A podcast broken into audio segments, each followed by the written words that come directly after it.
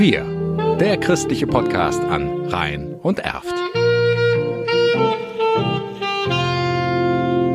Mit Jan Sting. Wir hatten auch Gäste aus aller Welt zum Weltjugendtag und die Kirche hier in St. Barbara war ausgerichtet wie in Tessé. Monika Kessler, Initiatorin des TSE-Gebetskreises in der Gemeinde St. Barbara in Erftstadt-Lippler, erinnert sich an den Abend des 16. August, heute vor 15 Jahren, als aus Frankreich die Nachricht vom gewaltsamen Tod des TSE-Gründers Frère Roger den gerade begonnenen Weltjugendtag in Köln überschattete. Ja, die Betroffenheit war halt, halt überall spürbar und wir hatten halt unsere Kirche hier auf, auch an diesem Abend auf und haben einfach Musik laufen lassen und äh, jeder, der mit Tessé was anfangen konnte oder der auch von der Nachricht betroffen war, kam dann in die Kirche, um ganz still auch ja das einfach zu verarbeiten. Während der Vesper wurde der Gründer der ökumenischen Gemeinschaft von einer psychisch kranken Frau mit einem Messer tödlich verletzt. Frère Roger starb kurze Zeit später an den Verletzungen. Andi Anton aus Liebla erinnert sich. Ich fand es einfach unvorstellbar schade, dass ein Mensch nach dem Leben, was er gelebt hat, nach dem, was er da aufgebaut hat, nach dem ganzen Engagement, nach dem, was er vielen Menschen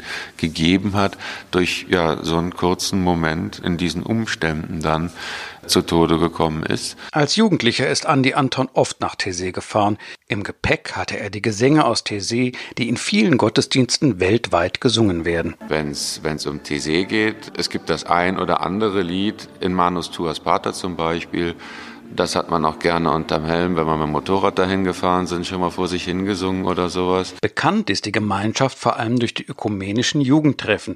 Andi Anton beeindruckte das Friedvolle, das Gottvertrauen und das Frühstück. Morgens in Tessé, das Frühstück ist unvorstellbar karg. Man bekam immer ein Stück Baguettebrot, ein Stück Butter und so ein Riegel Zartbitterschokolade. Die konfessionell nicht gebundene geistliche Gemeinschaft von Tessé war und ist Anziehungspunkt für viele Tausende. Daraus entwickelte sich ein dauerndes Konzil der Jugend. Auch dafür wurde Frère Roger 1989 mit dem Aachener Karlspreis ausgezeichnet. Aber auch für ältere Menschen hat der ökumenische Gedanke seinen Reiz. Mechthild Scholzen aus Liebla prägte auch die Begegnung mit Frère Roger. Ich fand es beeindruckend, wie er in die Kirche lief. Also es war nicht der große Auftritt, wie man sonst denkt, es ist ein unglaublich charismatischer Mensch und alle Augen richten sich sofort auf ihn. Also da war ein Verhältnis, was spürbar war. Wir, der christliche Podcast an Rhein und Erft.